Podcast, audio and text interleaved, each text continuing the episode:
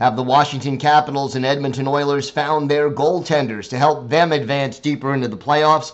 And can the Vegas Golden Knights be better after all the changes they've been through this offseason? We've got that and a lot more coming up on the Locked On NHL podcast. Your Locked On NHL, your daily podcast on the National Hockey League. Part of the Locked On Podcast Network. Your team every day.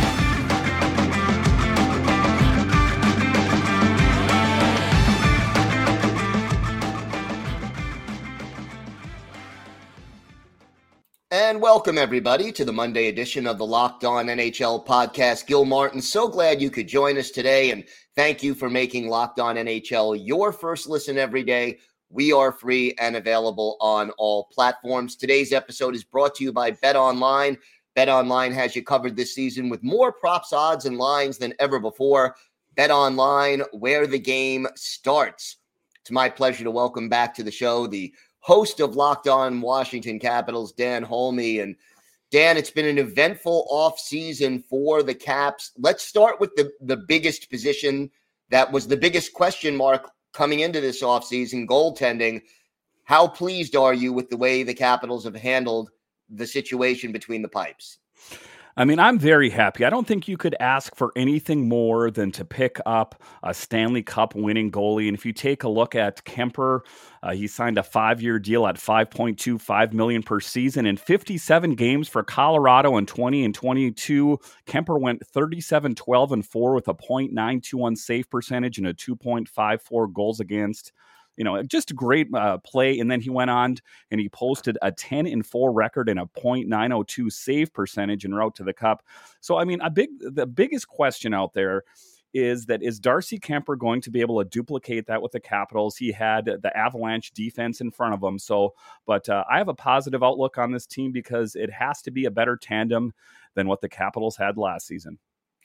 No question about that. And how about the backup situation? How how do you feel about that, and where does it stand right now? So Charlie Lindgren um, was a netminder for the St. Louis Blues. Uh, he's coming off a standout season that saw him go 5 0 and 0 with a .958 save percentage and a 1.22 goals against with the Blues. Uh, also, while dominating with a .925 save percentage, uh, good for second in the uh, AHL. So, I mean, I think that the Capitals went out there. I think that, you know, Darcy Kuemper is going to carry the bulk of the mail for the team, uh, but uh, Charlie Lindgren is a good option as a backup. Uh, a kind of an unproven commodity, but I think he has some good upside. He played well last season in the AHL and his brief stint with the Blues, so things are looking up for the Capitals in the net minding department.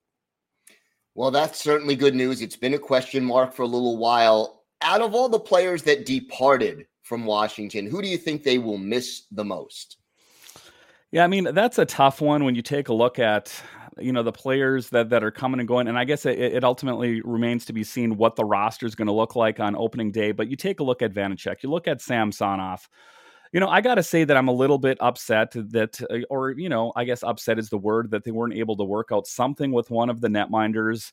Um, I would say that Vanecek had some upside to him, but the problem with all of it is that both of those netminders were due for a raise and I don't think you're going to be able to pay a backup netminder, you know, three million a year, um, and then have Darcy Kuemper on the books uh, with a big contract. But ultimately, I think that uh, uh, Vanecek would have possibly been a good backup for a Darcy Kuemper if they could have got the deal structured right. But uh, that just wasn't in the cards. And how about as far as skaters go? Um, well, just taking a look at who's coming and going. Um, you know, I guess, like I say, it depends on who's gonna. You know, there's still some moves that could be made. Um, you know, a lot of the players that, that are out there, I think that it's going to be a pretty solid lineup going forward. They picked up Strome, they picked up um, Connor Brown. So I, I, the, the, departures and that kind of thing, I guess, like it remains to be seen once the dust settles. But I'm more positive about the additions that were made to the team what do you think Strome brings to the team first and foremost? So Dylan Strome uh, played for the Blackhawks last season, and it's a bit of an interesting move. If you take a look at that Chicago Blackhawks team, I don't know what's going on. They moved on from DeBrincat, uh, they um, um, Andre Fleury earlier in the season, so that team is in a bit of disarray. But Dylan Strome is a good player for the Caps. Um, ostensibly, he is going to play second line center uh, for Nick Backstrom in his absence because he had that hip resurfacing procedure done and uh, I guess it remains to be seen on how much time he will miss. The outlook on that procedure is not very good. So Dylan Strome could be playing that position for some time. But let's say Nick Backstrom does come back in a hurry um, for some strange reason, they could always slot him in at wing or possibly third line center. Yeah, definitely some possibilities. Obviously, you know, fans of the league focus a lot on Alexander Ovechkin who do you see as his line mates heading into training camp about a month from now? So uh, what I see is it's going to be Ovechkin, Kuznetsov, and Connor Brown. Um, I think that uh, that is who's going to end up being on the top line. Um, Tom Wilson, as we know, pl- spent a lot of time on that top line, right wing. Uh, TJ Oshie also spent some time, and Connor Sheary up there. But uh, I think that Connor Brown will ultimately be the top line, a right wing, and uh, it's a good position for him to be in because having line mates of Kuznetsov and Ovechkin, I don't think there's a whole lot to complain about there. Yeah, no, I, I wouldn't think so. Is there uh a prospect or a, a, couple of young players who the Capitals are really hoping take a jump and make the big club this year? So I think that Connor McMichael is due for his big opportunity. Um, he has been slotted in as a center, but oftentimes plays wing as well. I think that you know this uh, training camp uh, for uh, that's going to be coming up here soon in September. I think it's going to be a battle for some of those positions.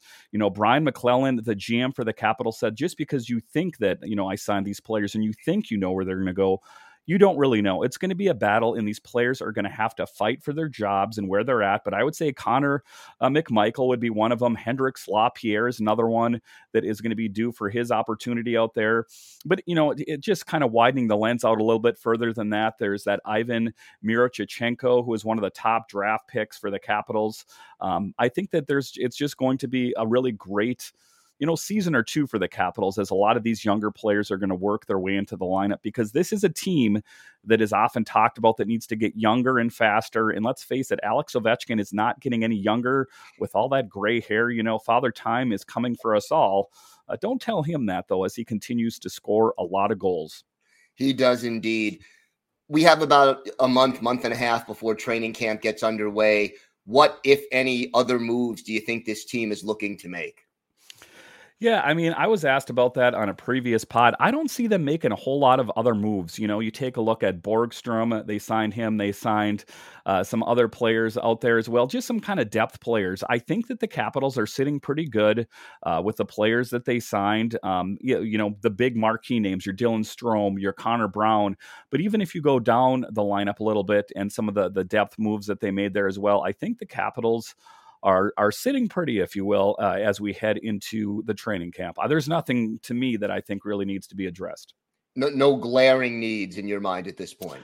No, and you know the thing of it is, is I was pretty hard on Brian MacLellan. You know, on my podcast, I said he didn't do anything with the goaltending situation, and you know he just kind of proved me wrong in every example. He took care of the net minding situation. He took care of you know Tom Wilson and Nick Backstrom and any issues with depth on the defense. So I gave Brian MacLellan A plus marks on what he did. Now the question remains: is the chemistry? Will all these players gel together? Because you know sometimes things on paper aren't as good in actuality, but on paper, and that's all we can go with right now. It seems like a really solid lineup. All right, Dan, why don't you tell our viewers and our listeners where they could find the podcast and where they could find you on social media? Yeah, so you can find my podcast wherever you get your podcasts, Locked On Capitals. You can find us on Twitter at Locked On Caps, and you can find me on Twitter. It's at DanCaps218. And of course, as always, on YouTube. When you're on YouTube, make sure and hit that subscribe button. And if you like the videos, hit the thumbs up button. It really helps grow the channel. All right, Dan Holme, always a pleasure. Thanks for joining us today. Thank you. Today's episode is brought to you by your friends at Bet Online. BetOnline.net is the fastest and easiest way to check in on all your betting needs. Find all your favorite sports and events at the number one online source for odds, lines, and games. Find reviews and news of every league, including Major League Baseball, NFL, NBA, of course, the NHL, combat sports, esports, tennis, and even golf.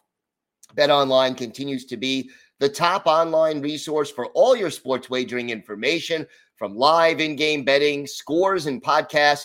They have you covered. Head to Bet Online today or use your mobile device to learn more about the trends and action. Bet Online, where the game starts. Right now, it's my pleasure to welcome to the show the co host of Locked On Vegas Golden Knights, Chris Gawlik. And Chris, busy offseason, not all smooth sailing for your team, but you are of the belief it's not time to panic. Why do you say that right now?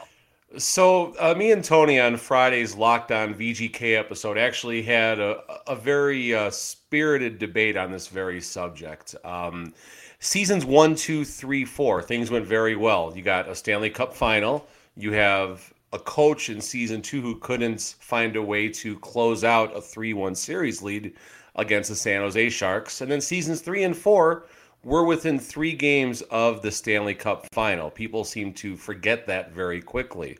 Season five, we have over 500 man games lost for what everyone thought was the best VGK roster we've ever had. We even had an opportunity to possibly backdoor into the playoffs with all those injuries and exceed the salary cap, Tampa or you know Chicago Blackhawk type style. So someone, in my opinion, knows what they're doing. I think there's a plan in place, and I'm not of the mindset that we should be nervous and freaking out just yet. In my opinion, our management has earned the benefit of the doubt only looking at the results of seasons one through four and bad luck in season five. Out of all the losses over the offseason, which one concerns you the most? Uh, Pacioretty is the obvious answer. He was on clip for probably in the low 40s if it wasn't for bad luck with two bone injuries. Uh, Max Pacioretty was by far our most lethal scorer. He was the only one that was breathing any life into our power play, it seemed like, for the last couple of seasons. Uh, very good around the net, very physical, probably the quickest release on the team, just the best sniper we had. And that hurts. That hurts a lot.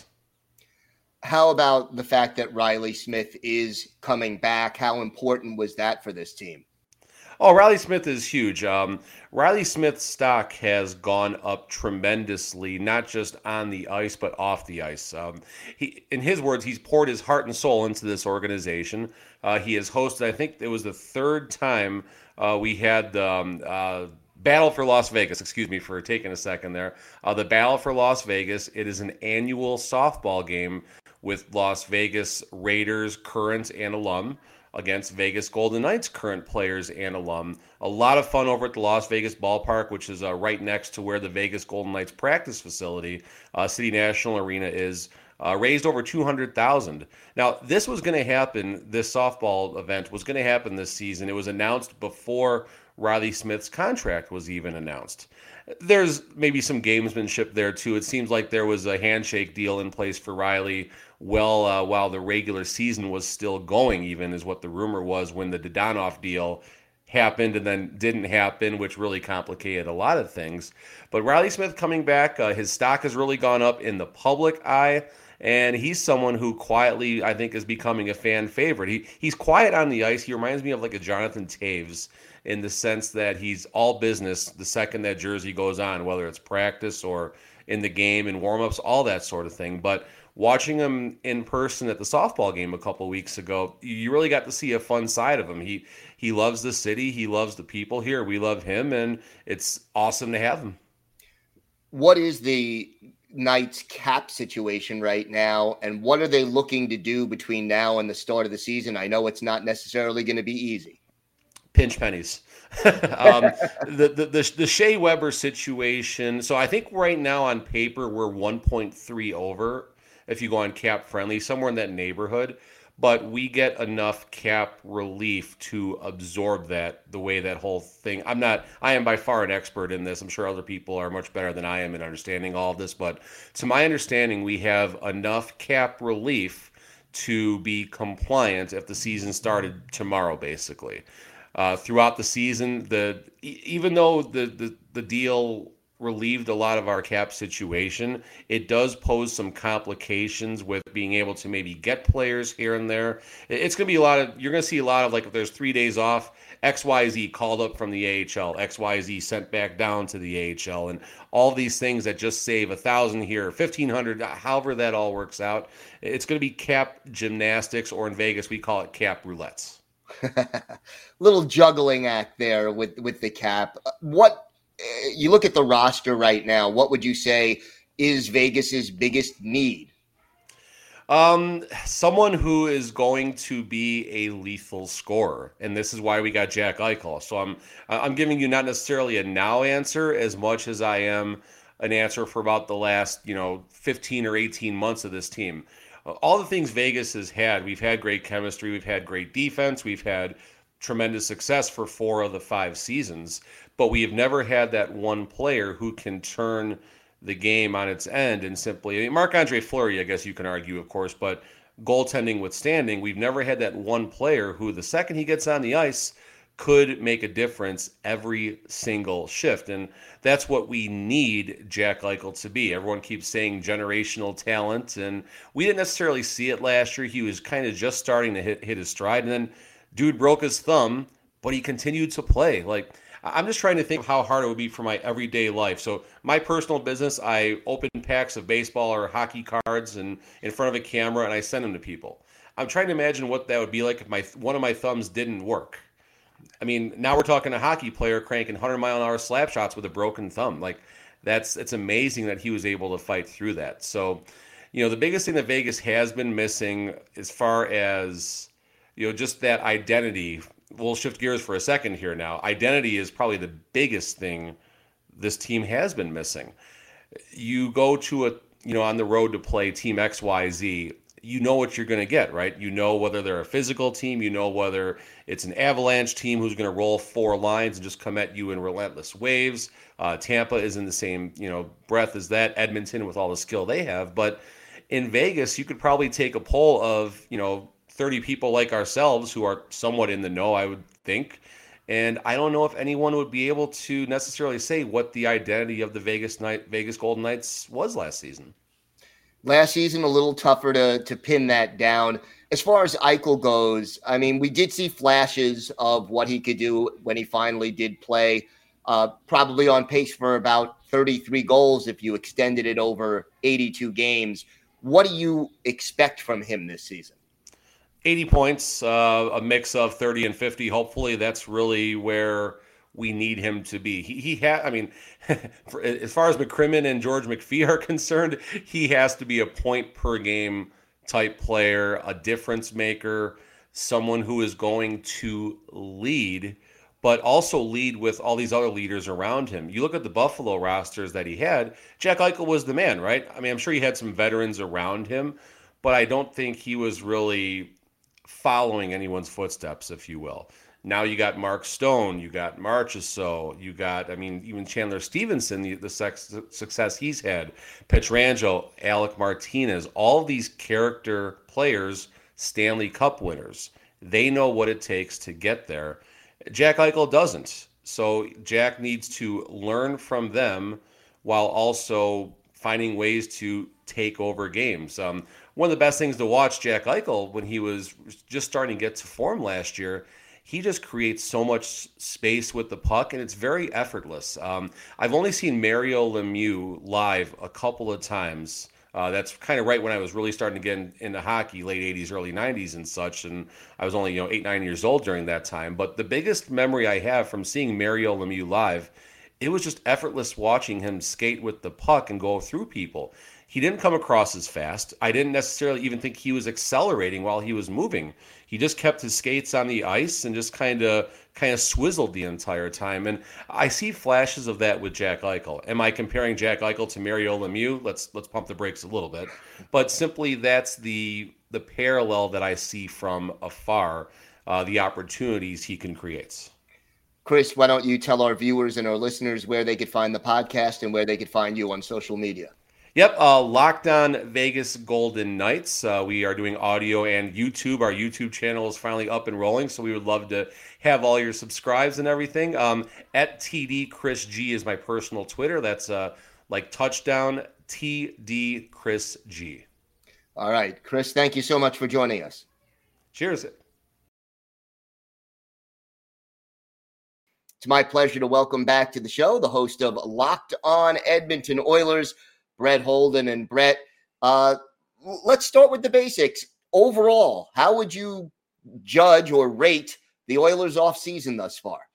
I mean, if you go, first of all, thank you so much for having me on today's episode, Gail. Thank you so much. I know you're you have some plans for this, so thank you for having me. But uh, yes, no, I, genuinely, I think the Edmonton Oilers have had one of, if not their best off seasons in a very long time. They recognize that this is their win now window, their Stanley Cup window, and you take a look at a lot of the contracts that have been signed. Well, the Edmonton Oilers have basically signed two multi-year contracts in uh, Evander Kane and in Jack Campbell. And you take a look at those contracts, and one expires right when uh, Connor McDavid's contract ends, and one is the year after. So you sit there and you go, okay, well, everybody's signed basically until 2024, whenever his uh, contract. It's 2022 already. Oh my goodness. It's, I guess 2026. Wow. I, years have, have been muddled recently, but uh, you, you take a look and you're basically saying, okay, we're in that win now window. You're, you're, you,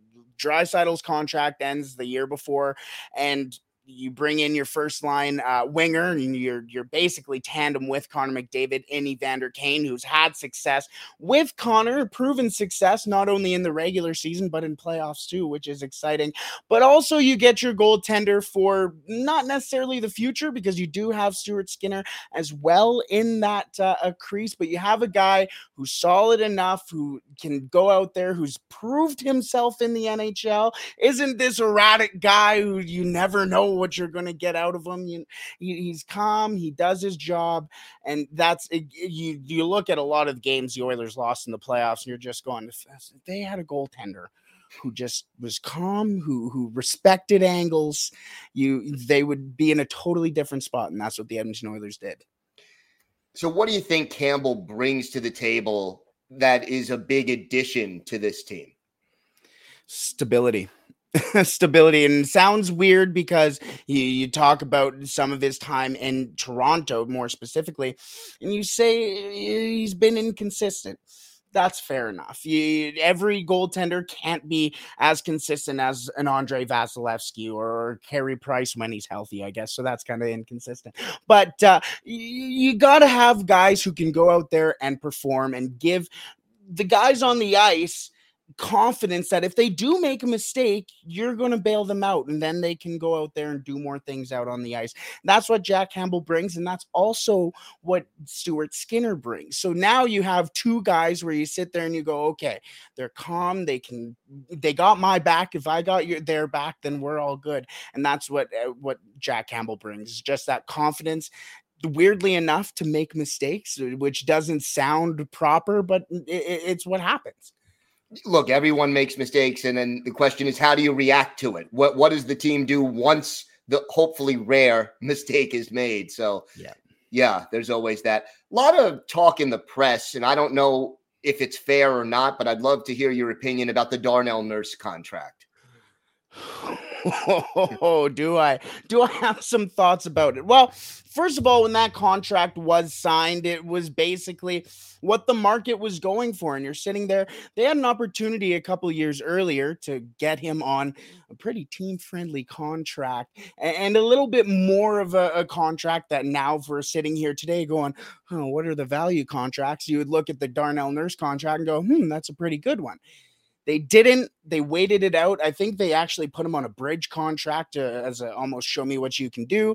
He showed you what he could do, and then you said, okay, that's our number one guy, and you gave him that money. So at the time, you're sitting there and you're like, okay, that's fine. Now we're here talking about it, going, that's a little too much, and that's a lot to do with number eight in Colorado and Cale Makar. The contract that he signed kind of now sets the market for the defenseman in the future because nobody's sitting there on the market or in the future going, I'm better than Cale Makar. I better be getting more money than him. before that, when Darnell Nurse was signing his contract, he's looking at the Shea Weber contract going, I want that money, right? So you got to look at the market at the time. At the time, it made sense. Now, so eh, I, am impartial to it because again of when it was signed, but now you do kind of have the handcuffs of okay, now you got to sign this guy, now you got this need, but now Darnell's making what nine and a quarter, nine and a half million dollars a year.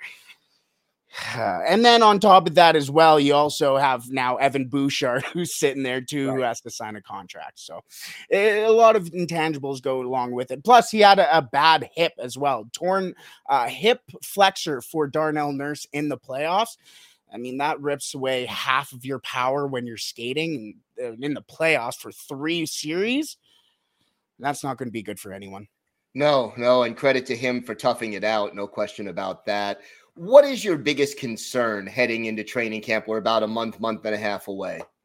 It's a really good question. Honestly, my biggest concern is the penalty kill.